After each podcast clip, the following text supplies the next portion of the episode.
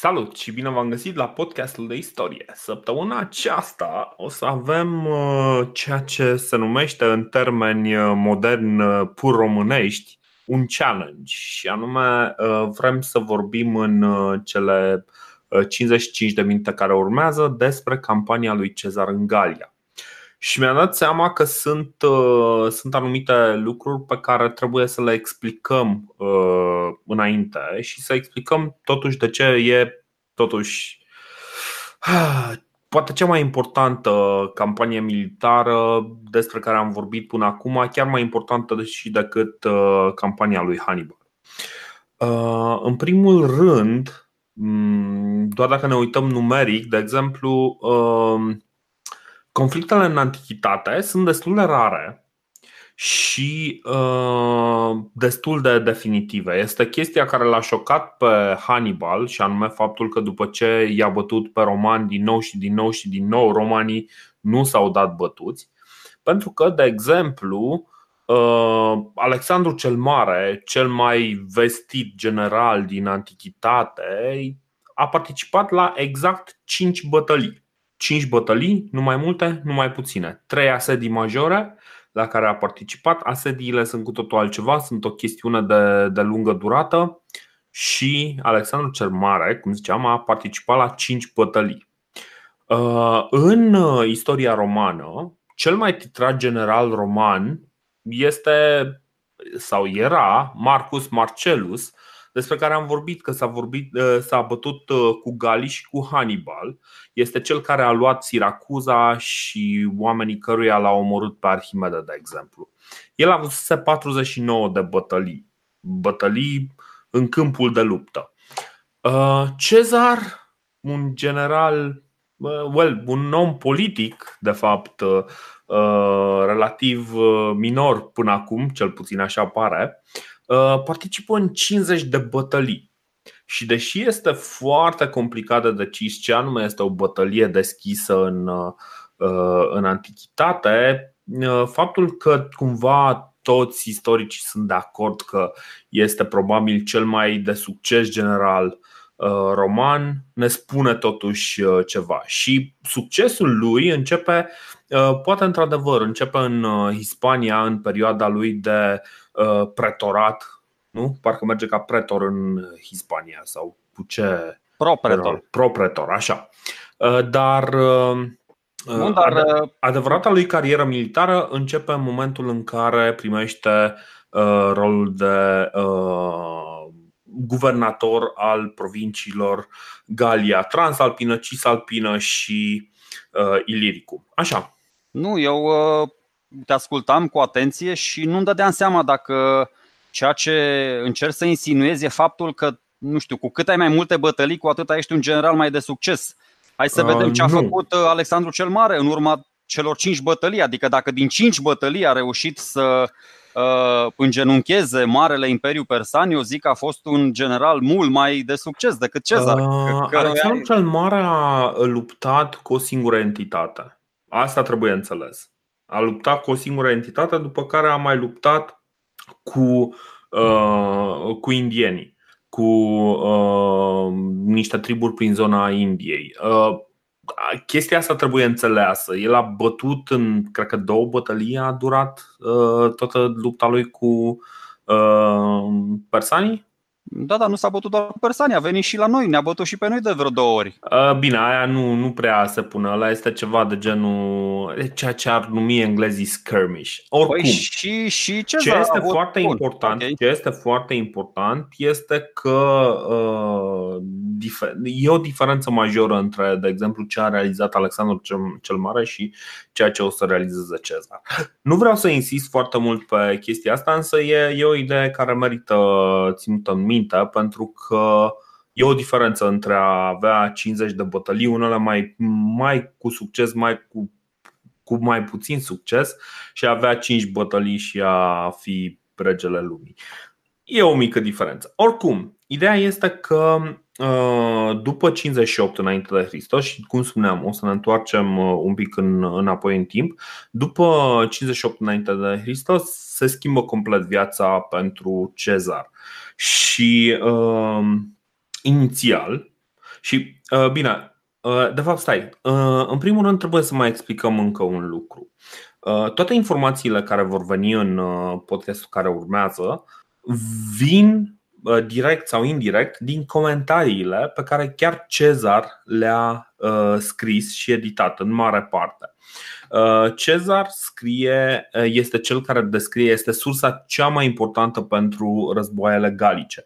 Și putem avea o discuție foarte lungă în legătură cu cât de relevante sau irelevante sunt aceste comentarii. Într-adevăr, întotdeauna trebuie avut în vedere faptul că comentariile sunt, sunt o formă de propagandă, sunt Uh, sunt niște texte care sunt clar făcute în așa fel încât uh, uh, Cezar să iasă bine în față. Um, cel mai probabil ele au fost publicate în iernile din timpul campaniei și este neclar dacă ele au fost publicate în Roma în, în data ce au fost scrise sau au apărut toate la pachet în 51-50. Uh, înainte de Hristos. Dar uh, ce este clar e că uh, informațiile din, din aceste comentarii ajung la Roma. Fie și prin acele rapoarte anuale pe care trebuia să le trimită orice, orice guvernator către Senat, și pentru că Cezar și-a făcut această lege, pentru că acele rapoarte se discutau în, în Senat, Uh, ele trebuiau publicate și răspândite către uh, populația, să zicem așa, către clasa mijlocie din Roma. Ceea ce înseamnă că uh, comentariile lui, lui Cezar și, de fapt, toate informațiile din, din aceste comentarii sunt, sunt cumva accesibile Roma, romanului de rând știi, cetățeanului roman de rând. Sunt, sunt accesibile și de altfel Cicero este unul dintre cei care își dă seama de lucrul ăsta și Uh, într-un fel mai mult sau mai puțin ironic, uh, admiră simplitatea și suplețea formelor pe care le folosește uh, Cezar în, uh, în uh, creația lui literară, care sunt comentariile uh, la adresa războiului galic. Bun. Așa. Uh, un, pic, uh, un pic cam mult uh, ne-am prelungit. Ideea este că uh, în 58, cum spuneam, uh, durează un pic până când uh, Cezar reușește să, își pună, să se pună în mișcare. Inițial îl invită și pe Cicero să, să-i fie legat legat fiind un fel de adjunct, un fel de locotenent, dar uh, uh, Cicero refuză. Nu numai Cicero refuză, mai mulți, uh, mai mulți oameni refuză și de fapt Cezar este aproape, aproape dispus să primească pe aproape oricine, însă aristocrația romană în general îl cam evită. Dacă în, în mod normal în, într-o astfel de zonă controlată de un proconsul, fii uh, aristocraților uh, romani erau foarte, foarte bucuroși să meargă să-și facă un nume. În primul rând pentru că Cezar era un popular și în al doilea rând pentru că Cezar nu părea chiar cel mai, uh, cel mai promițător general, oamenii îl cam ocolesc o să apară în uh, staful lui uh, Cezar un Publius Crassus, o să apară un Decimus Iunius uh, Brutus și o să apară acel Aulus Hirtius, cel care va adăuga cartea 8 a comentariilor, pentru că sunt mai multe cărți și ultimele sunt publicate de altcineva din niște motive obiective. O să apară și Quintus Cicero, frățiorul mai mic al și lui Quintus lui... Cicero, dar am impresia că nu este în staful inițial uh, Quintus nu, Cicero. Nu, nu, nu, vine după aceea pentru că rămâne falit la Roma și se duce sub comanda lui Cezar sperând să acumuleze și el ceva bogăție. Dar Ai apropo de cauzele acestea pe care le-ai enumerat, mă rog, discutabile după părerea mea, uh, ce mi se pare mie mult mai relevant pentru succesul militar al lui Cezar este cum și-a structurat uh, el armata. Uh, a început cu patru legiuni, că atâtea i-a oferit Senatul, patru legiuni, a mai încropit iar repede încă două pe propria cheltuială și a început jobul ăsta de guvernator în cele trei provincii cu șase legiuni, adică cu vreo 30.000 de soldați. Da. da. Pentru a înțelege puțin și tactica asta la care eu o să, mă rog, tu probabil o să uh, le explici ascultătorilor uh, cronologia și eu o să mai vin puțin cu niște uh, chestiuni din astea legate de tactică. Aș vrea să fac un pic o scurtă istorie cum arată legiunea, pentru că nu le-am explicat ascultătorilor din punct de vedere militar, organizatoric, managerial, cum arată cei 4800, mă rog, o să rotunjim numărul la 5000 ca să fie mai da. comod. Și fiecare legiune, cum ai spus și tu, fiecare legiune era comandată de un legat. Legații ăia uh, pe care de obicei uh, ți numea senatul și erau imediat răspunzători pe linie ierarhică în fața, uh, în fața lui Cezar. Uh-huh. Dar cum Cezar a fost un consul mai scusit, că știm consulatul în anul 59, a obținut aprobarea asta de a-și alege singur legații. Și mă rog, eu o să discut doar despre asta. Cel mai important da. legat al său și singurul pe care o să-l amintesc deocamdată este Titus Labinus. Labienus. E un tip Labienus, mă rog, eu să-i spun Labinus, în fine, o să, da, ne mai, sunt foarte multe denumiri aici dubioase în legătură cu tribul, în legătură cu regii gali, în care da. fiecare o să-i spună cum, cum poate. Ideea este că a devenit cel mai bun prieten al său, Uh, încă din timpul conspirației catilidnare, ăsta când era consul uh, sau nu, nu mai știu, nu, ăsta era pretor în 63, da. Uh, Labinus era tribun al plebei, după aceea când Cezar a ajuns consul, Labinus a ajuns pretor și deși, cum ai zis și tu, deși avea dreptul din postura de pro-pretor să-și aleagă și el acolo o provincie, a ales, spre deosebire de ceilalți care l-au refuzat, ceilalți aristocrați, a ales să se ducă și să fie mâna lui dreaptă, ceea ce uh-huh. e mhm. foarte, foarte important. Pentru că pe lângă alte mii de calități pe care o să vedem le are Cezar, cea mai importantă, uh, după părerea mea, este alegerea oamenilor. Aici s-a făcut remarcat. A știu să-i motiveze, a știu să-i inspire, a știu să îi cunoștea chiar pe toți. Dar, în fine, deci avem uh, câte un legat pentru fiecare legiune, câte legiuni, 4, 6, 8, o să ajungă la 10 până la urmă. Uh-huh. Acești legați aveau niște tribuni militari sub ei, șase la număr. Știi? Am și discutat de Așa. Tiberius Grasus, Tiberiu Grahus, care era tribun militar. După aceea, ă, o legiune era formată din 10 cohorte, ceea ce înseamnă că o cohortă, că o să vedem, Cezar se duce și are uh, incursiuni din astea de mică învergură cu o cohortă 2, 10, 15 cohorte. Deci o cohortă 5.000 împărțit la 10, 480-500 de oameni o cohortă. Uh-huh. După aceea, o cohortă era formată din șase centurii. Foarte important, foarte important, pentru că aceste centurii erau comandate de acel centurion. Centurion, noi îl știm, vine de la 100, chiar dacă acum, pe vremea lui Cezar, o centurie nu avea chiar 100 de oameni, avea 80. Erau șase mhm. centurii, 6 ori 8, 480. Și Uh, oamenii ăștia, uh, legații, centurionii, tribunii militari, primul centurion cel mai șmecher se numea, de exemplu, primul spilus, adică prima suliță. Ăsta avea sub el încă un, uh, nu mai știu numele, avea un o subordonat, cel mai avea încă un subordonat, în așa fel încât managementul unui general, cum era Cezar, nu Ă, se repercusiona asupra întregii armate. El avea mm. treabă doar cu cei șase legați, legații după aceea cu centurionii, centurionii după aceea cu oamenii aia din spatele lor, ă, legații și tot așa. Adică ă, scara ce, asta era. Ce e interesant, era... scuze, ce e interesant e că o să vedem că Cezar are un, o abordare un pic mai hands-on, să zicem, știi? Este un pic mai apropiat de, de legiuni decât... Corect, uh... foarte frumos. Asta e și șmecheria, că el nu avea treabă doar cu legații. Ei își cunoștea toți centurionii, îi asculta, îi motiva, uh, se ducea la ei dacă erau răniți, nu știu, îi ajuta, adică la, la nivel de consul acum, dacă... Da. Na, uh, adică era un general prezent și de multe ori uh, genialitatea asta adică vine din, din faptele de arme ale soldaților săi acești soldați, o să vedem, erau încurajați să aibă inițiativă, să gândească, să nu cedeze presiunii, să, să ia decizii în condiții de stres, pentru că au fost nu știu, numai acum îmi vin în minte cel puțin 20 de situații în care Cezar a fost la deci șansele la limită. Câștig, la limită, sub limită, mult sub limită, da. în care nimeni nu i-ar fi dat șanse să câștige așa bătălie și totuși datorită unor idei dubioase, datorită unor strategii complet alandala, datorită oamenilor din subordine, a reușit cumva să, să arunce zarurile și au, au ieșit cum trebuie. Să pună lucrurile în, într-o ordine diferită. Deci, Într-adevăr, este, este remarcabil ce face Cezar, însă e foarte important și iarăși este o chestie care uh, poate uh, e foarte discutabilă.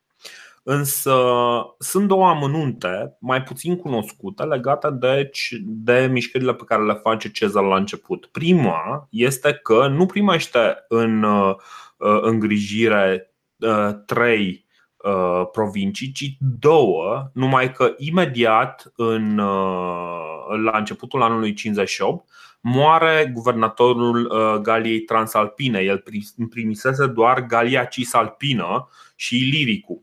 Uh, legiunile erau de asemenea staționate în, uh, în Iliricum, în Achileia.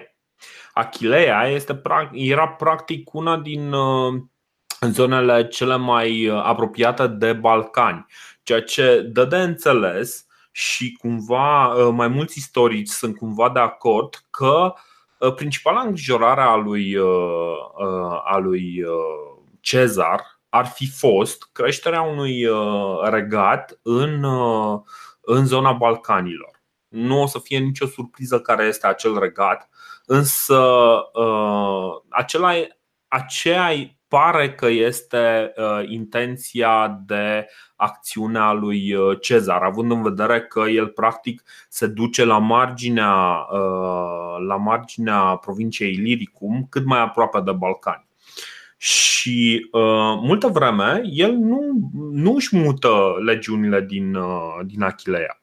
Uh, mm. însă, însă câteva luni, asta, câteva da, luni nu și le mută. Câteva luni nu și le mută.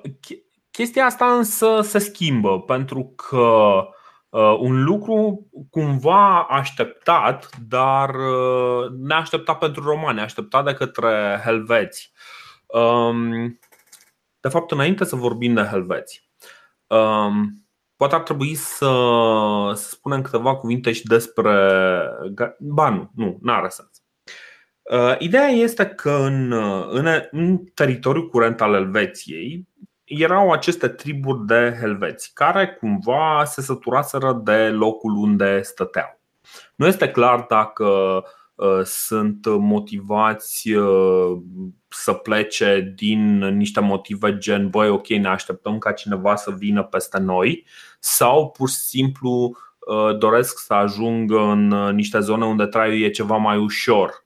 Uh, Pe vremea aia Elveția nu era chiar atât de bogată ca acum Putem să punem începutul ăsta de migrație și în contextul creșterii forței militare a triburilor germanice, care triburi germanice, cum ai spus și tu, deși eu am din nou îndoieli, s-au deplasat și ele mai la vest din cauza creșterii regatului lui Burebist. Adică sunt anumite cauzalități care se pot specula sau, în fine, depinde cât de darnici suntem cu, da, cu dar ipotezele. Da, real însă ar fi doar speculații. Așa că o să încercăm să evităm acele speculații și o să încercăm să ne ținem uh, pe ce s-a întâmplat, pentru că este mult, uh, mult mai important. Deci, în, uh, în zona Elveției, în jurul lacului Geneva, uh, pe la uh, începutul anului 58, încep să strângă toate triburile helvetice. Helveții erau o familie de triburi și aici poate este un moment foarte bun să explicăm un pic cam cum erau organizate triburile astea celtice și um, până la urmă gale și germanice sunt organizate practic în, în uh, triburi mai mici care fac parte dintr-un trib mai mare ca un fel de familie de triburi și o să le spunem, uh, o să le tratăm în general ca pe familii de triburi. O să fie helveți, o să fie senones, o să fie uh, tot felul de alte uh, denumiri de genul ăsta. Uh, și uh, practic sunt uh, vreo uh, trei tipuri de grupuri etnice cu care vom intra în contact. Primele triburi sunt achitanii în sud-vest, în Pirinei, foarte asemănător cu iberii din Spania. În nord-nord-est, în nord și nord-est sunt triburile belgice, belgii, dar practic pe teritoriul Belgiei de astăzi, dar cumva ocupă și teritoriul Olandei și ceva mai mult. Și belgii, teoretic, sunt de fapt niște triburi germanice, dar e un pic complicat pentru că e foarte neclară distinția asta. Și în centrul Franței sunt galii care își spun între ei, în momentul în care vorbesc între ei, își spun celți. Și de aici, cumva, uh, este o confuzie practic între uh, civilizația celtică uh, din centrul Franței și civilizația celtică care provine practic din acea cultură de Hallstatt de care am vorbit acum multă, multă, multă vreme. Și uh, lucrurile sunt destul de complicate pentru că, iarăși, Cezar este cam singura sursă de informație pentru aceste uh, triburi celtice. Și având în vedere că asta este totuși o carte care uh, vorbește despre cum ăștia sunt decimași și distruși, este un pic mai complicat să, uh, să luăm informația respectivă să zicem așa, la face value, să o luăm la valoarea scrisă, concretă, scrisă.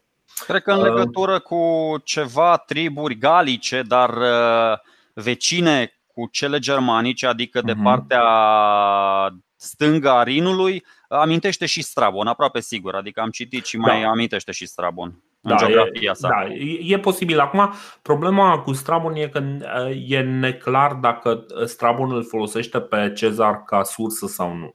Pentru că este posibil să-l folosească pe Cezar ca sursă. Uh, foarte important pentru narațiunea care va urma, uh, ce este important în Galia păi, este uh, că. Nu înțeleg ce zici, înțeleg, dar e foarte important. Da, uite, ai, e esențial detaliul ăsta. Cezar scrie înaintea lui uh, Plutarh, înaintea lui Suetonius, înaintea lui Apian, înaintea ăstora care urmează, Tacitus, da. Seneca, Pliniu cel bătrân ăștia de care încă n-am, n-am ajuns la ei. Uh, scrie chiar puțin înaintea lui Titus Liviu și a lui Strabon, cum bine zici. Da. El practic îi are contemporan doar pe Salustus și pe Cicero. Adică da în afară de Herodot și de Polibius, poate să zică orice, adică poate să expună tezele cu o mare libertate, că nu vine nimeni să-l combată, să-l, să-l combată sau să-l, să-l contrazică. Da, bună, bună uh, observație. Adică din, ceilalți... Da, exact, din ceea ce ne-a rămas nouă, pentru că trebuie înțeles că cultura, uh, uh, cultura romană este mult mai bogată, mult mai activă la momentul ăsta. Uh, chiar și Cezar nu are libertatea absolută de a spune orice prostie în aceste comentarii. El va fi întotdeauna sub scrutin, uh, sub scrutinul și sub critica contemporanilor, care nu sunt atât de ușor de păcălit precum suntem noi, de exemplu, care nu știm mai multe decât ceea ce scrie el. Uh, așa că, chiar dacă multe din detalii par exagerate, comentariile totuși sunt există un, uh, să zic așa, un, uh, un indiciu că, că am avea o prezentare cât de cât cu o oarecare acuratețe a ceea ce s-a întâmplat. Adică sunt unele lucruri pe care nici măcar Cezar nu poate să le măsluiască în, uh, în aceste comentarii. Bun, Ideea este că în momentul în care Cezar vede această mișcare a triburilor helvetice, își dă seama că, că centrul de greutate a ceea ce va face în următorii ani se va muta către Galia. Și primul lucru este să, intre, să, să meargă foarte rapid până, în, până la lacul Geneva și să intre în vorbă cu, um, cu acești uh, helveți să întrebe, ok, băieți, ce vreți să faceți pentru că voi sunteți foarte aproape de granița cu noi. Uh, Cezar se grăbește acolo și merge practic de unul singur, mă rog, cu o ținut, uh, cu Uh, cu foarte puțini oameni în jurul lui. Avea o singură legiune inițial. Uh, nu, nu, cred că nici nu s-a dus cu legiunea, s-a dus, uh, s-a dus cu garda lui de corp și cam atât, știi? S-au dus, a parcurs ceva de genul 140 de km pe zi. Nu prea poți. A ajuns în vreo 7 sau 8 zile. nu prea ai cum să faci chestia asta în momentul în care ești cu legiuni și una din legiuni este în Galia Transalpină, restul sunt în Achilea. Practic, legiunea din Galia Transalpină este cea care era sub guvernatorul anterior care tocmai murise. Ideea este că un anume Orgetorix și o să vedem că foarte multe nume de gali se termină în Rix. Rix este o terminație care mai degrabă pare uh, pusă de către romani, care este ceva de genul rex, rege, adică e uh, semn de spiță nobilă, de uh, rege sau viitor rege. Și uh, ideea este că Orgetorix al helveților pregătește de, din timp uh, migrația respectivă și discută uh, cu triburile uh, gale din, din, centru, uh, din centru Galiei, uh, pe lângă care vrea să treacă și să se uh, stabilească probabil undeva mai aproape de, uh, de Oceanul Atlantic. Da, Orgetorix ăsta merge chiar mai departe. Încearcă să-i convingă pe liderii eduilor și ai secoanilor ăștia, galii ăștia, uh-huh. Dumnoric și Casticus, ă, să facă între ei o alianță, să preia comanda tuturor triburilor sau confederațiilor de triburi și să conducă toată Galia până la adânci bătrânețe. Adică într-un, într-un fel de triumvirat, că toți suntem în perioada exact. triumviratelor exact. acum. Exact. Uh, lucrurile sunt, uh, sunt într-adevăr mai, uh, mai complicate, însă ca să, ca să ajungă până la ei, um, helveții trebuie să treacă cu, cu toată populația, vreo 300.000 de oameni, parcă erau, trebuie să treacă prin teritoriul care este acum sub stăpânire romană, sub coordonare romană. Orgetorix însă nici nu se gândește să vorbească cu romanii. El întâmplător chiar moare înainte să, să aibă loc uh, această acțiune, însă uh, helvetii, practic uh, conducătorii helvetilor decid, ok, mergem mai departe. Când ajunge Cezar acolo, vede care e situația, vorbește cu reprezentanții helveților și le spune, le spune că îi va informa de decizia lui la ideile lui aprilie, undeva asta ar fi însemnat undeva la vreo uh, două săptămâni distanță. Uh, și ace- Ăsta este primul, uh, primul moment în care Cezar, practic un conducător totuși lipsit de experiență, începe să-și construiască experiență. Primul lucru pe care îl face în momentul în care le, le comunică reprezentanților helveților că se va mai gândi și trebuie să le dea un răspuns în două săptămâni, este să-și pună legiunea să construiască un zid de la lacul Geneva până în munții Jura, uh, de-a lungul uh, Ronului.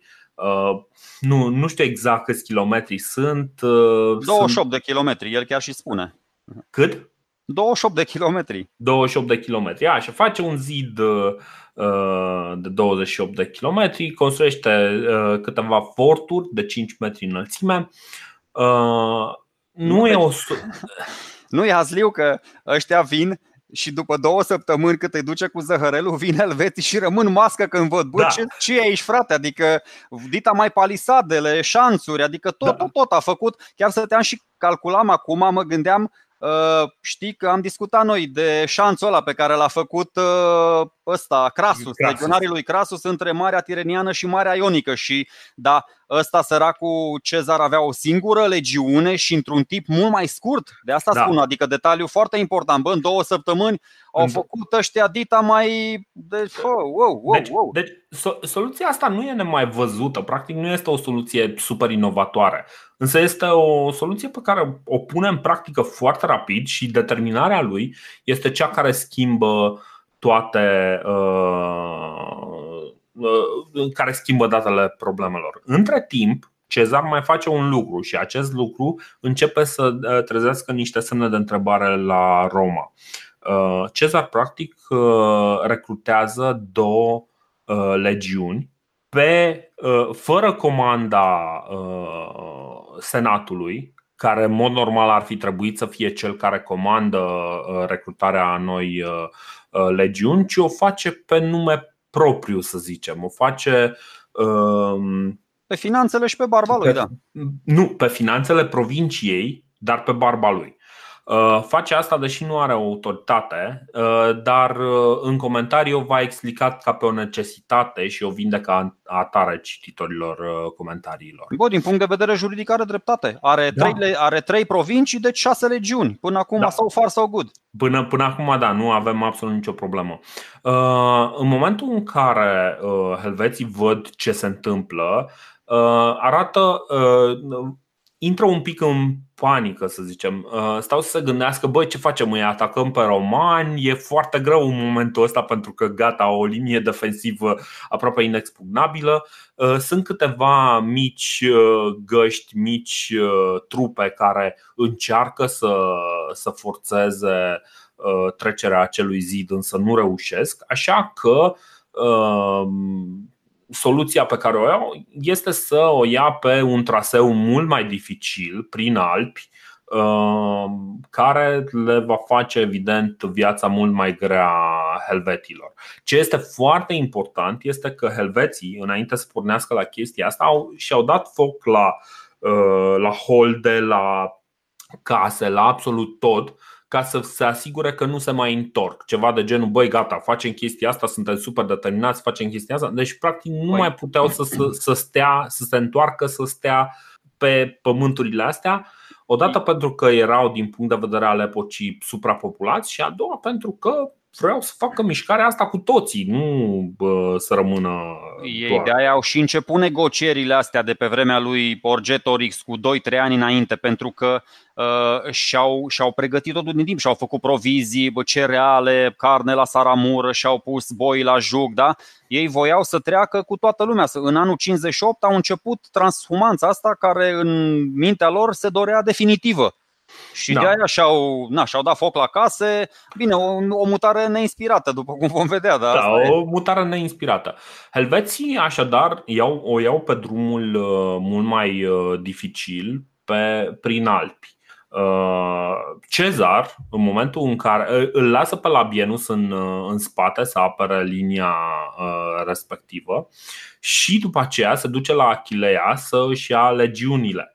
Uh, între timp, cum spuneam, mai recrutează și legiunea 11 și a 12 Până acum legiunile pe care le avea în comandă erau a 7, a 8, a 9 și a 10 A 10 va fi uh, legiunea lui favorită, practic devine cumva legiunea standard a lui, uh, a lui Cezar.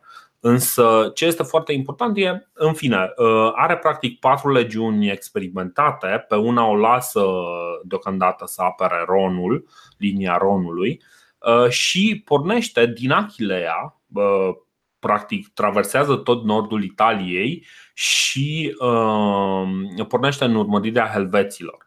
Nu are timp să-și aranjeze foarte mult proviziile, așa că se uită către aliații lui din, din Galia. Pentru că trebuie să înțelegem că, în afară de Galia transalpină, nu, nu există ceva de genul niște granițe de astea impuse, dincolo de care nu există niciun fel de schimburi economice sau nu. Din contră, uh, chiar dacă anumite zone erau stăpânite de romani, schimburile uh, dincolo de aceste zone chiar erau foarte, uh, foarte mult dorite, pentru că cumva economia romană prospera și de pe urma schimburilor cu alte, alte triburi.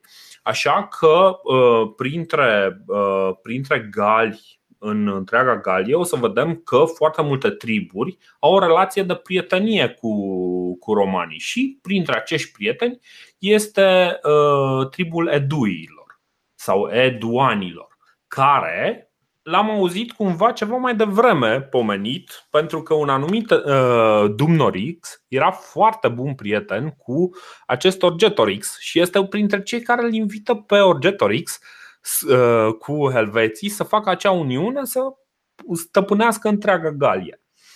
De aici lucrurile, într-adevăr, devin un pic mai complicate. Uh, ce se întâmplă însă este că uh, Edui sau Eduanii uh, joacă un, uh, joacă un joc dublu. Uh, în sensul că în momentul în care ajung helveții pe teritoriul lor, încep să plângă la romani, bă, haideți că ăștia ne deranjează, că nu știu ce. Uh, Cezar cu legiunile lui începe urmărirea helveților, care ei nu se uh, mișcă într-o coloană ordonată. Uh, îi prinde pe o parte din ei uh, și îi masacrează uh, la o trecere a unui râu, după care mai apar și alte detașamente de triburi. De exemplu, sunt niște detașamente de, de boi și de tulingi. Boii vor, vor reveni în narațiune pentru că după ce îi înfrânge Cezar, Cezar le, uh, le dă în Galia, deși nu e pământul lui, le dă o zonă în care să poată să, uh, să se așeze cu populația, uh, cu populația lor. E o zonă care fusese parcă pustită de helveți, dacă ți bine minte. Ideea este că Cezar reușește cu Uh, cu legiunile destul de repede să-i prindă din urmă pe helveți, să-i bată și să, uh, să lasă undeva din 300 de mii sau 250 de mii câți uh, fusese să rămână vreo 110 mii sau chiar mai puțin, stai un pic că nu, nu mai știu exact. Bine, până, până să se ia la bătaie, e important de povestit puțin sau în fine Nivelul de agresivitate a lui Cezar, eu nu vreau să-l judec acum, dar Așa, uh, solii helveții, adică helveții trimit niște sol la Cezar, ei încearcă o negociere. Uh, da. E clar că după ce romanii le atacă ariergarda, într-adevăr îi prind pe râul Arar, pe Son, Sonul mm-hmm. de astăzi, îi atacă, apropo de, configu, de, de confederația asta, erau tigurinii. Îi zăpăcesc. Pe tigurini erau în spate, i-au, i-au zăpăcit pe ăștia. Așa. După aceea uh, se apucă repede Uh, să vină soldați. Ăștia n-apucaseră să treacă râul. Încă o dovadă din asta de uh, exemplu de arhitectură sau, mă rog, de eficiență, termină un pod peste, peste son, îl termină în câteva ore. Da. Deci rețineți, termină un pod peste un râu în câteva ore. Aviz Ministerului Transportului din România din anul 2019. Ideea este că uh, după ce ăștia sunt foarte șifonați, helveții zic, bă, ce să facem? Noi mergem pe aici, nu avem, am, ne-am ars casele, vrem să plecăm, vrem să nu știu ce. În timpul ăsta, uh, Cezar și cu Labinus sticluiesc un plan din ăsta pe care ei îl văd foarte genial. Bă, ia, du-te tu în spatele uh, lor, hai să-i încercuim, hai să-i atacăm din două, din două uh, părți și să-i distrugem pe toți. Uh, într-adevăr, Cezar chiar spune după aceea, uh, are un tabel aici, nu știu, un uh, recensământ din ăsta în care spune că în armata helveților erau 92.000 de oameni capabili să lupte, capabili să țină arma în mână. Da. Și îi, na, nu vreau acum să intru, o să intrăm în detalii poate la alte bătălii, dar ideea e că uh, îi, îi masacrează pe ăștia. Deci da. uh, prin spate, prin față, cu labinus, cu nu știu ce, fără, adică asta spun, nu na, nu vreau să fiu rău, cred că Cezar și-a dorit, uh, și-a dorit mai mult războiul, nu, nu, da. nu voiam să zic și-a dorit mai mult victoria, dar și-a dorit mai mult război, adică uh, strategia asta a lui în care dă de înțeles că, sau nu, se agață de orice chestie pentru a, pentru a avea o justificare în, în războiul pe care îl pornește. Exact, pentru exact. vedem, în, în legătură cu foarte multe uh... triburi, și cu germanii, și cu edui, și cu belgii, okay. Uh, erau puțin Adică erau chestii care puteau fi văzute prietenești. Dar, uh, exact. dar uh, nu o să intrăm uh, foarte mult în detalii și e foarte important aici, deci uh, țin să iau un minut să, să explic. Nu o să intrăm foarte mult în detalii. Chiar dacă o să trecem peste anumite aspecte destul de rapid, o facem uh, pur și simplu pentru că uh, scopul nostru aici nu este neapărat să urmăm strategia lui Cezar. De fapt, cred că pentru Cezar ar trebui undeva la vreo 5-10 episoade cel puțin să stăm să discutăm numai despre uh, campania lui în Galia. Dacă am face chestia asta, atunci, dacă am intrat în uh, genul ăsta de detaliu, într-adevăr uh, ne-ar lua foarte mult timp. Nu o să facem lucrul ăsta. Ce e important e să înțelegem un pic dinamica a ceea ce se întâmplă și să înțelegem cum Cezar devine de fapt un pericol pentru Roma sau perceput ca un pericol pentru Roma. E mult mai important aspectul ăsta și să înțelegem poate un pic din cum funcționează armata romană. Așa că o să o să continuăm un pic și o să spunem, ok, Cezar într-adevăr reușește în cele din urmă să-i prindă pe Helvezi din urmă, să-i înfrângă categoric și uh, rămân undeva la 110.000 de helveți care uh, îi trimit un mesager că se predau. Uh, pentru, pentru ei, uh, Cezar are următoarea soluție. Ok, băi, vă trimit înapoi în, uh, în Elveția, construiți acolo, construiți-vă din nou casele, uh, le cere unor aliații ai Romei, al obrogilor, să uh, îi hrănească pe drum și să-i ghideze înapoi spre casele lor. Și pentru aliații helveților, boi, îi le asigură o parte din, uh, din teritoriul ăsta care, era, care fusese pustit de trecerea helveților. Și cum ziceam, Boi o să mai apară un pic mai târziu în, uh, în narațiune ca niște aliați, practic ei rămân uh, îndatorați lui Cezar și rămân niște aliați fideli ai Romei, ceea ce va fi foarte important, mai ales pe final. În, uh, în bătălia asta, Așa. Adică în bătălia cu Helvetii, care o să vedem, se mai continuă și pe la Bibactre și nu știu ce, uh, Helvetii au, au uh, de partea lor numerele și romanii au de partea lor disciplina, pentru că da. asta e o chestie foarte importantă. Romanii vor avea mereu disciplina de partea lor, iar asta se datorează exact acelui, uh, acelui micromanagement de care vă ziceam, cu legați, cu tribuni, cu centurioni, cu fiecare în parte știa exact ce trebuie să facă.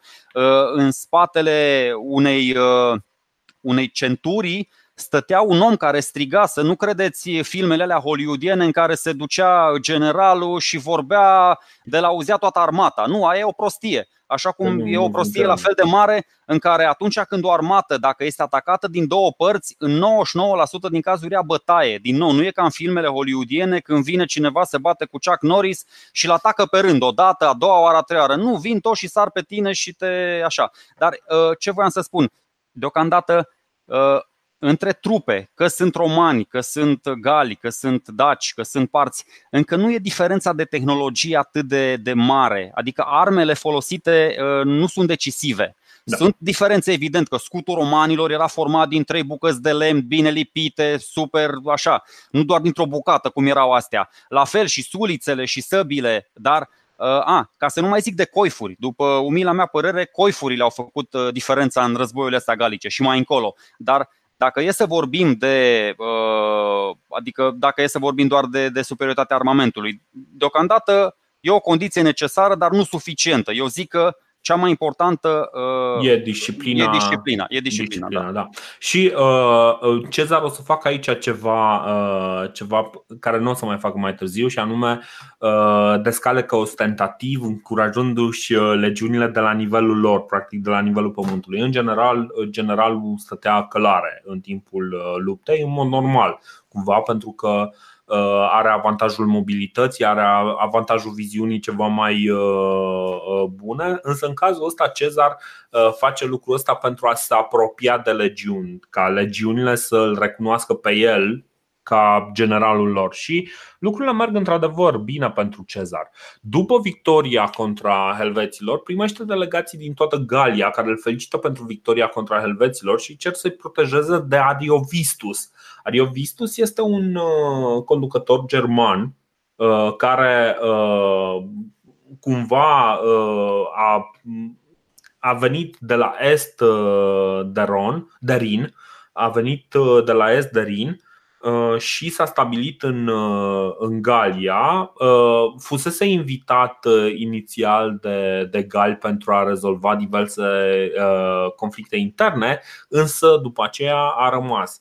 Nu este singurul care va rămâne după ce rezolvă niște conflicte interne de ale galilor, dar o să vedem lucrurile astea mai departe. Ariovistus în principiu îi atacă pe secoanii și Cezar își grăbește legiunile pentru a ajunge la uh, Vezonțio, la Besançon, practic. Uh, și este locul unde legiunile aproape că se revoltă contra lui Cezar și este practic un moment de întorsătură. Este momentul în care spune că uh, uh, legiunile astea uh, devin legiunile lui Cezar. Ce fac? Dio spune că legiunile se revoltă pentru că războiul ăsta nu este autorizat de senat și practic legiunile spun, bă, știi ce, n-am chef să mor pentru, pentru nebunul ăsta doar pentru că ăsta vrea să se bată cu nu știu cine. La care Cezar ține un discurs convingător în care le spune că, bă, știi ce, dacă voi nu vreți să veniți, bă, vă înțeleg că nimeni nu vrea să moară așa de nebun, zice, e ok. Eu o să merg cu legiunea 10 care știu sigur că va veni cu mine uh, și restul, dacă vreți, uh, nu e nicio nevoie să veniți. Știi? Și în momentul ăla e ceva de genul, trage un pic de orgoliu legionarilor și nu va fi singura dată când va face chestia asta.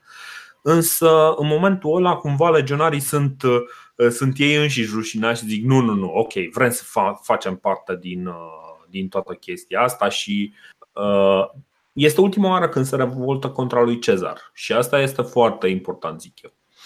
În fine, îl prinde după acest episod, care mie mi se pare de fapt foarte important pentru creșterea lui Cezar ca general. Îl prinde din urmă pe Ariovistus, îi oferă o audiență, nu se înțeleg, se luptă cu Ariovistus, ă, ăsta scapă. În fine, Cezar în cele din urmă îl, îl învinge și ă, după care își lasă ă, legiunile pe teritoriul secoanilor, teoretic, ca să îi apere de rămășițele trupelor germane. Iarna el și-o petrece în Galia Cisalpină, ca să se asigure că uh, până la urmă el are totuși trei, uh, trei uh, provincii sub, sub control. Uite, asta... Da, eu voiam să spun ceva de un tip, un druid. Un druid Diviacu, stai că nici nu trebuie să-l citesc ca să-l știu. Așa. Ăsta, după ce, deci Ariovistus e chemat inițial să medieze uh, disputele triburilor soragalice. Nu contează, Edui, Secoan, cine mai sunt pe acolo, dar ideea e că uh, Edui ăștia iau bătaie, că mhm. Secoanii cheamă pe ăștia pe suebi, Ariovistus este șeful suebilor. Ăștia sunt germanici, de fapt, dacă vrem da. să fim un pic mai specifici. Și ăsta uh, își înceapă, începe să-și cărăbănească că nu se întâmplă chestia asta într-un an sau doi. În vreo 2-3 ani își aduce 120.000 de oameni de partea greșită a Rinului, că de aia se și trezește Cez, dar cu o armată așa de multă. Bă, ce faceți aici? Aici e teritoriul nostru, ia mergeți înapoi la, la casa, la scara voastră. Și uh, spune Cicero despre, despre tipul ăsta. Deci după ce sunt înfrânși uh, Edui, liderul spiritual al lor, druidul ăsta, Divia, Diviacus, merge la Roma pentru a cere ajutorul Senatului și e primit de Cicero în casă, e ospătat acolo, ăsta e impresionat de cunoștințele lui, astronomie, filozofie, vorbesc frumos așa și romanii îl asigură de tot sprijinul, exact așa cum, cum l-a asigurat Rudolf al doilea pe, pe Mihai Vitează sau Matei Corvin pe Ștefan cel Mare. Bă, mhm. când, din, din când în când îți mai trimite noi ceva, când o să, când o să coincide interesele romane cu ale eduilor, atunci o să te ajutăm. Și exact acum când vine Cezar, Uh, interesele lor coincid și atunci, exact. într-adevăr, și ședui și romanii luptă împotriva suebilor. Um, cumva galii au niște semne de întrebare în momentul în care legiunile rămân pe uh, teritoriul secoanilor. Însă, uh, cum ziceam, Cezar se întoarce în Galia Cisalpină. Uh, ce mai face însă? Mai creează încă două legiuni și de data asta iarăși fără aprobarea Senatului și uh, iarăși din fonduri guvernatoriale uh, și uh, mai face încă un lucru. Legiunile astea le face, nu sunt toate din începători. Ia din oamenii cu experiență din celelalte legiuni, îi aduce aici, îi și avansează pe ceilalți legionari și face ok, uite, haide, voi pentru că ați fost foarte eroici, aveți, acum sunteți două ranguri mai sus și tot așa. Uh, practic, uh, prin chestia asta, el are numai de câștigat în fața legiunilor și ăsta este momentul în care mie mi se pare foarte clar că uh, Cezar e mult mai atent la ceea ce se întâmplă cu legionarii lui decât la ce se întâmplă uh, de partea Senatului și nu prea mai pasă de ceea ce are de zis Senatul în legătură cu uh, lucrurile astea. Uh, are oameni, are oameni bine plasați în Roma care să pună frână Senatului, ok. Da. Belgii care sunt destul de aproape de secoani, însă uh, au mai mult decât uh, simple întrebări legate de uh, prezența romană în, în teritoriu. Și sunt speriați că după ce Roma pacifică, așa cum zice Cezar, pacifică, adică aduce pacea, adică îi bate, de nu mai zic nimic, după ce pacifică Galia, urmează să-i pacifice și pe ei. Așa că fac tot ce se poate pentru a grăbi acest proces de, uh, de pacificare și pregătesc o revoltă, un atac preemptiv pentru a-și arăta forța. Și până la urmă asta este ceea ce face și Cezar, un atac preemptiv. Și după toate standardele epocii, atacul ăsta preemptiv este justificat. Și ce face Cezar în teritoriul Galiei și și ce fac belgii contra romanilor. Totul aici este practic justificat. Teoretic, așa cum era înțeleasă treaba asta în epocă, nimeni nu greșește. Toți își urmăresc până la urmă interesul personal. Și uh... asta, asta îi spune și Ariovistus când se întâlnește da. cu Cezar la negocieri, spune: "Bă, voi v-ați cucerit teritoriile până aici, noi ni le-am cucerit până aici. Hai să vedem ce se întâmplă în continuare. Nu-mi spune mie să mă duc înapoi după peste ring, ai tu chef. Fă-mă, make me." Da, da exact. Uh, triburile belgice pregătesc atacul contra lui Cezar făcând ceea ce fac triburile și o să vedem chestia asta se va face uh, într-una. Triburile, pentru a-și asigura fidelitatea unele față de celelalte în momentul în care fac un genul ăsta de tratat, schimbă ostateci, adică își dau uh, undeva la 50-100 de oameni importanți să crească, să rămână în tabăra celuilalt trib. Și în felul ăsta ăștia își asigură că practic având ostaticii respectiv, dacă tribul ălalt nu își uh, respectă înțelegerea, ăștia le omorau ostatecii și uh, ostatecii respectivi erau niște oameni destul de importanți, destul de prețioși în, uh, în economia tribului din care proveneau. O mare, uh, parte, o mare parte a comentariilor lui Cezar uh, e dedicată acestor ostatici, schimbului de ostatici, importanța exact. lor, uh, pârghiile pe care le ai atunci când ai oameni importanți la tine în tabără și așa mai departe. Exact. Uh, Cezar uh, trimite uh, cele două legiuni pe care tocmai le-a făcut să se unească cu celelalte și după aceea este foarte atent. Încă nu își permite foarte multă extravaganță, e foarte atent cu campania lui în nordul Franței. Mereu își pune adversarii în dezavantaj, mereu caută pozițiile cele mai bune și înfruntarea are loc pe lul Sambre Uh, după o confuzie inițială și acolo după o confuzie inițială în care legionarii nu, nu se sincronizează foarte bine, reușește totuși cu ceva pierderi să, să înfrângă tribul nervilor, unul din cele mai importante din triburile belgice uh, de aici. Uh, Cezar este acolo, prezent aproape de, de trupe, le încurajează din spate, exact ceea ce spuneai tu, că în general nu prea se întâmpla Uh, Cezar face chestia asta, este acolo aproape de luptă. Chiar da. dacă nu este în fața uh, soldaților, lui este acolo, întotdeauna îi încurajează. Și așa cum o să vedem, de exemplu, în, în niște jocuri gen Rome Total War, când e în spatele tău generalul, întotdeauna trupa luptă mai tare. Și cam așa se întâmplă. Cezar îi încurajează și uh, devine mult mai apropiat în felul ăsta mm, de, de Aici, la bătălia asta, faza e că bătălia în primul rând putea să se termine mult mai rău pentru Cezar. El într-adevăr a fost surprins, nervii au atacat peste râu în timp ce romanii săpau tranșee, își ridicau corturile, făceau tabăra, strângeau lemne pentru foc, făceau uh-huh. chestii administrative și foarte târziu au sunat trompetele și au intrat în poziția de luptă. Până când au intrat în poziție de luptă au pierdut ceva oameni. Și aici da. exact asta spune Cezar despre el, așa, la persoana a treia, cât de meseriaș e el. Are o scenă din Mihai Viteazu în care vine Cezar, vede că flancul, nu știu, flancul stâng sau drept e pe cale să cedeze ia un scut de jos, se duce în spatele oamenilor și pune acolo el, pune scutul în pământ și îi ajută să țină piept atacatorilor, mă rog, uh, nervii ăștia, că nervii erau exact. foarte nervoși. Nervii erau niște belgieni foarte, foarte nervoși. Exact. După ce, după ce îi învinge pe nervi, Uh, îi pune sub uh, protecția Romei. Practic, ăștia, uh, el zice ceva de genul: Bă, știi ce, voi ați rămas fără, fără trupe, fără oameni care să vă apere, sunteți aproape, sunteți într-o zonă periculoasă.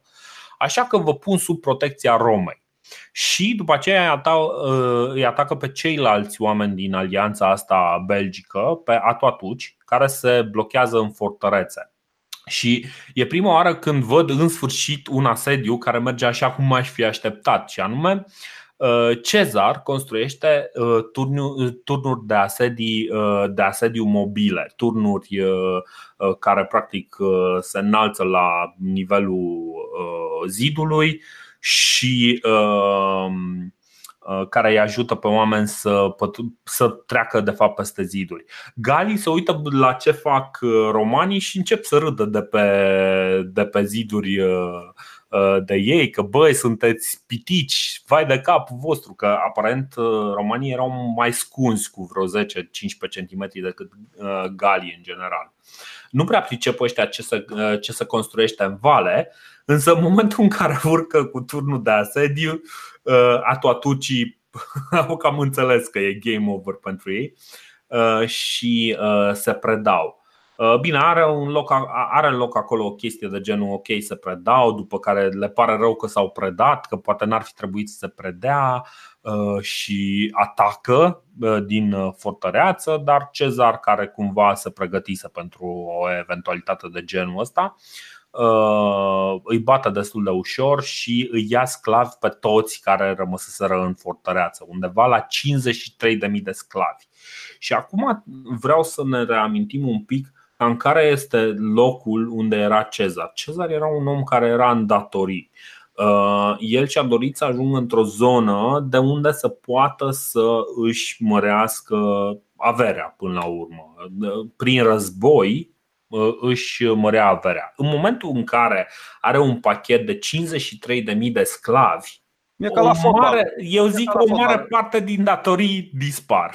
Își acotă parte la, la transferuri. Când îi vinde Atât. pe piața sclavilor din Roma, are băiatul acolo 25.000 de țechini la, la, exact. La ce, ce, ce se întâmplă și ce e foarte interesant este că uh, întotdeauna în urma armatei romane circula o practic o companie de neguțători care uh, așteptau să vadă ok, ce mai, ce mai jefuiesc ăștia? Că noi preluăm, ducem în Roma și vindem. Și uh, banii se întorceau cu banii să, dea, să le dea banii uh, legionarilor sau cumva să-i plaseze niște depozite în, în Roma, în numele legionarilor. Cam așa a funcționat. Deci ăștia de-abia, practic ce face acum Cezar cu 53.000 de sclavi practic inundă piața cu sclavi și uh, e, e uh, da, lucrurile merg într-o, într-o zonă interesantă. După victoria contra belgilor, însă, Senatul, de exemplu, cere o sărbătoare publică în cinstea lui Cezar care durează 15 zile. O perioadă care îl pune pe un om precum uh, Pompei pe gânduri, pentru că pentru el, de exemplu, niciodată nu au făcut uh, o sărbătoare de genul ăsta care să dureze 15 zile. Uh, nu mai știu cum îi spune exact uh, în, uh, în latină. În fine, îmi scapă acum. Și suntem, să nu uităm, suntem în anul 50 și imediat în anul 56 înainte de Hristos. Este momentul în care în, pe timpul iernii își lasă oamenii în, în continuare în Galia, dar el se întoarce în sudul Cisalpinei, la Luca, unde are dacă mai țineți minte, acea conferință uh, în care se reafirmă uh, tăria triumviratului. Bun, uh, ne-am lungit un pic cam mult, însă o să continuăm foarte pe scurt pentru că mi se pare că putem să vorbim despre subiectul ăsta la infinit și ca să nu facem lucrul ăsta o să facem foarte pe scurt ceea ce urmează. După ce practic în 56 înainte de Hristos se consideră că cumva uh, Galia e mai mult sau mai puțin pacificată. Uh, au loc uh, operațiuni contra veneților, un trip de marinari undeva prin zona Caleului și după aceea ceea ce face Cezar este după ce îi bate pe veneți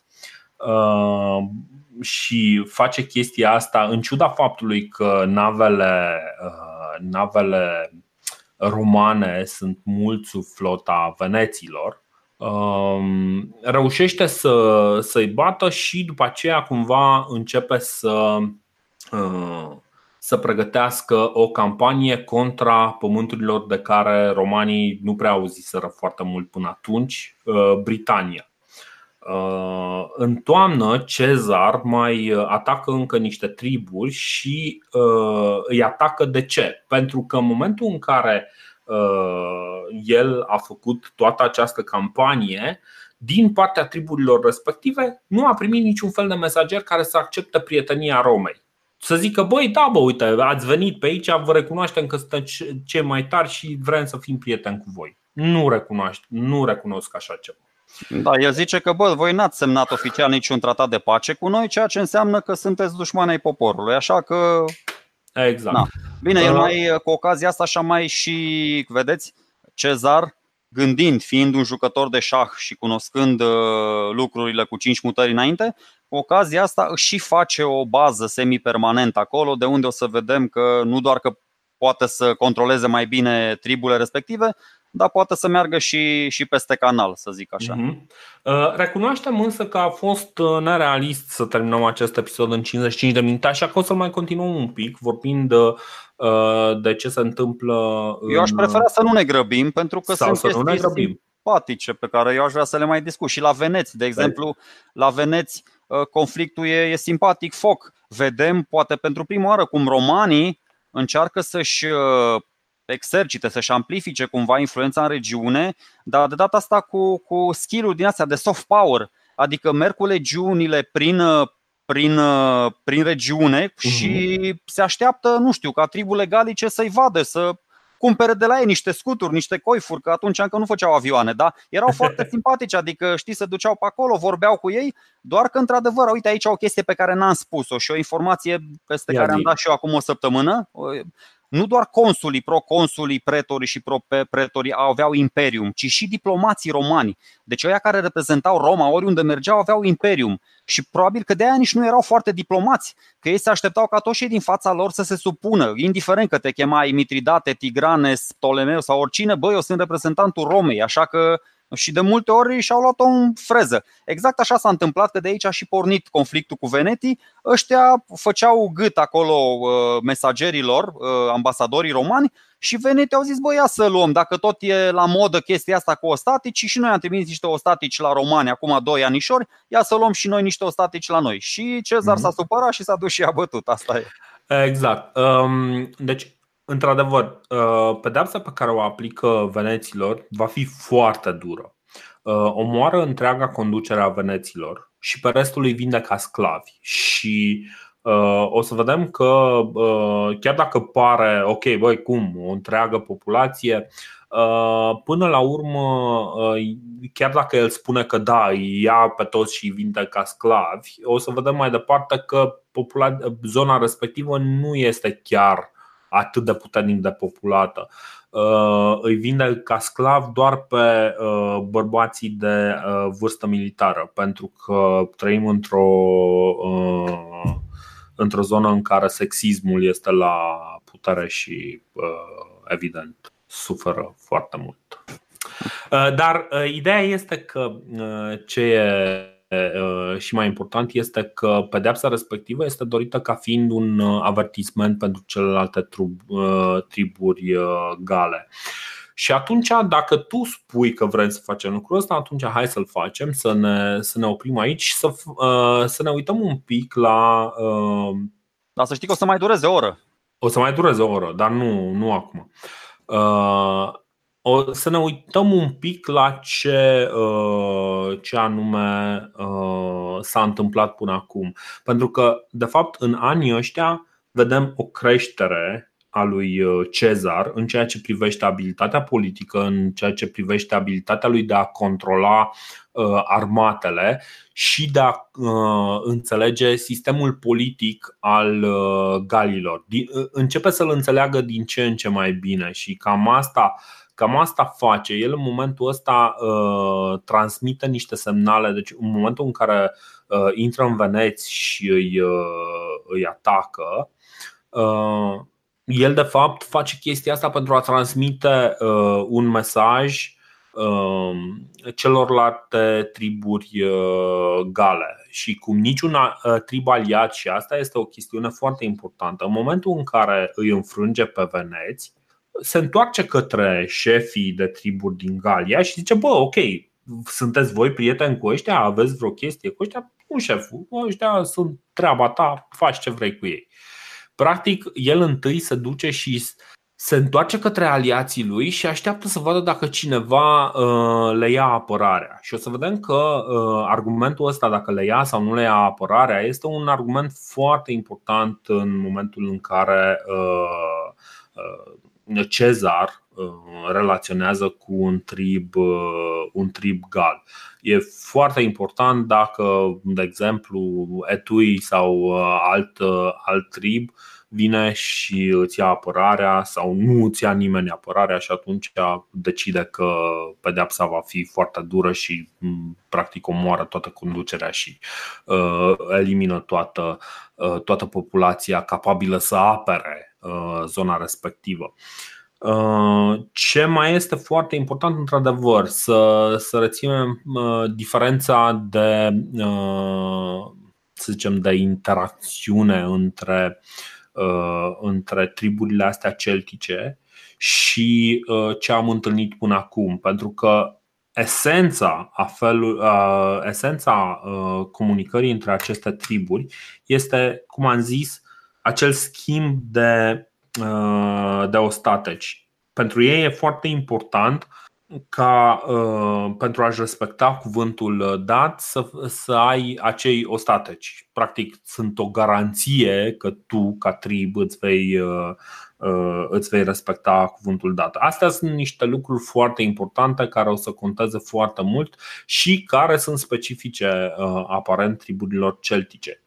Prin extensie am putea să vedem uh, ceva similar și la triburile germanice și uh, chiar și în uh, partea asta altă, pentru că influența celtică ajunge până în, până în Transilvania, de exemplu, și ne putem aștepta ca, de exemplu, și triburile dacice să, să lucreze la fel. Și iarăși importantă e chestia asta, împărțirea în triburi, în familii de triburi care, uh, care lucrează oarecum împreună, dar de fapt lucrează foarte disparat, foarte independent unele de altele. Uh, pentru că în momentul în care argumentul pentru care tu colaborezi cu cineva din tribul vecin este că cineva pe care nu-l știi este o statec la ăla, cumva parcă nu este o legătură atât de puternică, nu există o legătură foarte solidă între, între triburile astea. Nu există o conștiință de, de popor, nu există o, uh, o opoziție galică unitară care să spună nu, noi suntem gali aici, noi suntem un singur popor și vom lupta ca un singur popor. Nu există nimic de genul ăsta. De-aia o să vedem că întotdeauna uh, armatele nu astea există, care... nu, nu există până la un anumit moment dat, până când până la un... galilor își dau seama, adică mă rog, intră la bănuiel că inițial ceea despre ce vorbim noi, despre ce vorbim. E o campanie periferică împotriva triburilor de la graniță și a germanilor, da. zic din punctul de vedere al liderilor gali, care se transformă încet, încet într-o anexare mascată. Adică ăștia stau da. și se gândesc, bă, stai un pic, că sunt Două legiuni romane sunt la Belgi, două sunt în Achitania, două sunt la Helveti, două sunt la Edui, două sunt uh, în Britania sau în uh, așa. Și stau și, bă, da, hopa, păi nu, ne-au, ne-au cam anexat ăștia așa de, de fapt. Adică nu suntem da. noi provincie romană, dar nu ne simțim foarte bine cu uh, ciubota romană pe grumazul nostru. Exact. Și um, totuși, Uh, mai este așa și mai e încă un aspect despre care vreau să vorbesc. Întotdeauna Cezar în, uh, în aceste comentarii pomenește niște cifre foarte mari pentru, uh, pentru populațiile pe care le vizitează și uh, un număr foarte mare de uh, luptători în aceste, în aceste triburi. Uh, e o discuție foarte largă dacă într-adevăr numerele sunt atât de mari sau sunt exagerate. Uh, ce face însă Cezar și uh, cumva istoricii moderni sunt de acord cu chestia asta este că el e consecvent în folosirea acestor numere, adică uh, chiar dacă le-a exagerat, le exagerează consecvent. Știi? Adică în momentul în care spune că undeva la 430.000 de oameni care, care sunt tot tribul au undeva la 100.000 de luptători, Poate că ăia erau undeva la 210.000 de oameni și aveau 50.000 de luptători. Știi? Da, respectă cumva, proporțiile, da. Respectă proporțiile pro... sunt cam respectate și cumva el este foarte consecvent în tot ceea ce zice, motiv pentru care foarte mulți cumva iau cifrele de bune nu sunt neapărat corecte și cum ne-am acordat încă un episod pentru, pentru acest, uh, acest subiect, o să vedem uh, că cifrele uh, pot fi pe locuri chiar spectaculoase. Însă ce e foarte important, așa cum am încercat să pregătesc un pic terenul, Cezar nu se va întâlni decât foarte rar cu niște armate enorme care să fie care să lupte contra armatei lui. Cel mai des o să fie câte o secțiune, câteva triburi, câteva, uh, câteva detașamente care se luptă. Nu o să se lupte întotdeauna cu 150.000, 250.000 de, de adversari. Chestiile da, de genul ăsta nu o să fie este foarte abil, știe exact da. când să lupte și cu cine, știe exact când și cu cine să facă alianță, știe pe cine să-l smut. O să vedem că avem exemple în care uh, se duce și vorbește cu un trib, uh, tot așa, un trib gal care vrea să se mute un pic mai în centrul uh, Galiei și spune, bă, dacă te duci și îi bați pe Germania de peste Rin, poți să, poți să vii aici să te muți. Perfect. Și cu chestia asta împuști doi iepuri dintr-o lovitură. Exact, exact, exact. Și uh, da, cam, cam asta ar fi lucrurile pregătitoare pentru, pentru podcastul de, uh, de data viitoare. Uh, așadar, ne auzim data viitoare cu a doua parte din uh, campania din, din Galia și din Britania, dar iarăși poate nu o să insistăm foarte mult cu Britania, că deja e prea mult. Corect. No, bun. Ne auzim așadar data viitoare. Merci. Ciao. Tara, tara.